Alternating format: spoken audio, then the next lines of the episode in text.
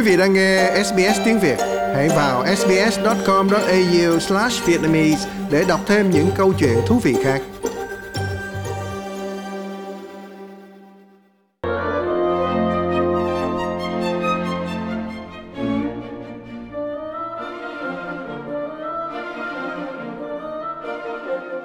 Homestyle là một chương trình thí điểm trị liệu âm nhạc tại nhà, được phát triển tại Melbourne. Hy vọng chương trình này sẽ thay đổi nhiều mảnh đời trên toàn thế giới.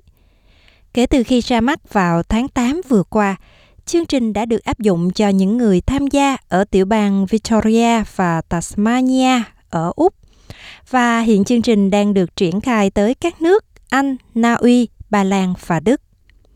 Homestyle nhằm cải thiện cuộc sống của những người mắc chứng mất trí nhớ bằng cách dạy những người chăm sóc sử dụng âm nhạc như một chiến lược quản lý. Các chuyên gia trị liệu âm nhạc sẽ đào tạo những người chăm sóc tại nhà, vì vậy họ không cần phải ra ngoài. Những người chăm sóc cũng được dạy để điều chỉnh chương trình phù hợp với tâm trạng thay đổi của người mà họ đang chăm sóc.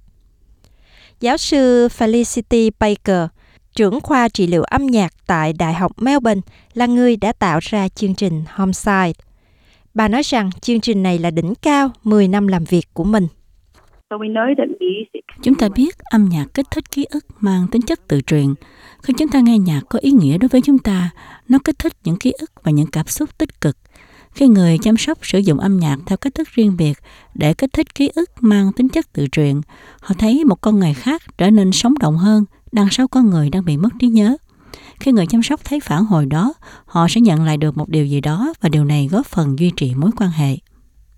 Giáo sư Baker cho biết, bằng cách dạy những người chăm sóc chọn một số nhạc nhất định tại nhà, họ có thể gợi lên những phản hồi cụ thể, nhanh chóng và không tốn kém chút nào cả. Ví dụ như, nếu ai đó cảm thấy kích động hoặc đau khổ, người chăm sóc có thể chơi một loại nhạc gì đó như thế này.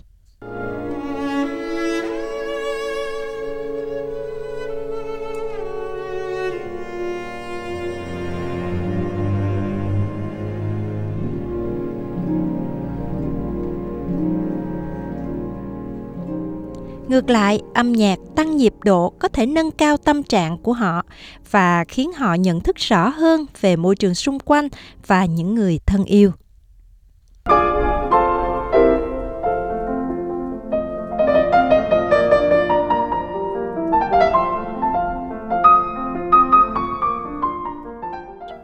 Tổ chức Dementia Australia cho biết có khoảng 450.000 người dân ở Úc mắc chứng mất trí nhớ đây là nguyên nhân gây tử vong đứng hàng thứ hai ở Úc. Bà Mary McCabe, giám đốc điều hành của Dementia Australia cho biết, liệu pháp âm nhạc mang đến cho những người sống chung với chứng mất trí nhớ một chiến lược quản lý khác. Các loại thuốc thường được dùng cho những người mắc bệnh sa sút trí tuệ có thể làm giảm cảm giác của họ.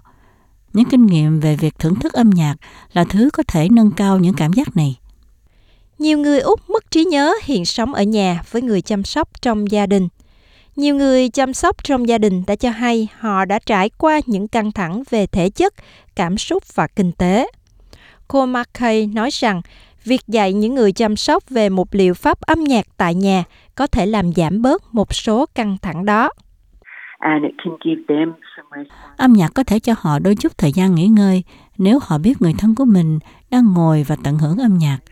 Họ có thể làm những việc khác họ cần làm, những việc mà họ thường không có khả năng để làm. Có thể là chỉ làm một việc gì đó trong nhà. Âm nhạc là một hoạt động mà người chăm sóc có thể thiết lập cho người thân của họ trong khi họ đang làm những việc khác. Giáo sư Baker cho biết chương trình Homestyle rất phù hợp với những người mắc chứng mất trí nhớ từ những cộng đồng không nói tiếng Anh. Um, một trong những điều quan trọng về âm nhạc là nó có thể vượt qua các nền văn hóa khác nhau – Âm nhạc là một cách thực hành rất văn hóa. Âm nhạc được sử dụng theo những cách khác nhau trong các nền văn hóa khác nhau. Và một trong những điều độc đáo về chương trình của chúng tôi là không yêu cầu người chăm sóc tham dự một chương trình tập trung vào tiếng Anh. Chương trình sẽ giúp họ chọn âm nhạc được kết nối với văn hóa và lịch sử của chính bệnh nhân.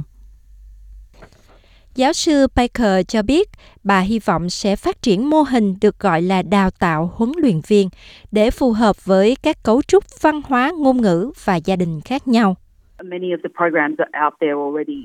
Nhiều chương trình đó không phục vụ tốt cho những người thuộc các nền văn hóa khác nhau. Điều đó không có nghĩa là nó hoàn toàn vô dụng, mà chúng tôi nghĩ rằng đây là một điều gì đó thực sự đơn giản và dễ sử dụng.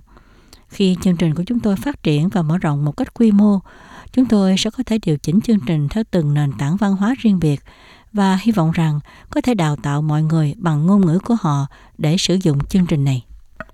Nếu quý vị và người mà quý vị đang chăm sóc muốn tham gia chương trình Homeside, mọi thông tin về chương trình này hiện có sẵn trên trang mạng của Đại học Melbourne. Quý vị muốn nghe những câu chuyện tương tự có trên Apple Podcast, Google Podcast, Spotify hoặc tải về để nghe bất cứ lúc nào.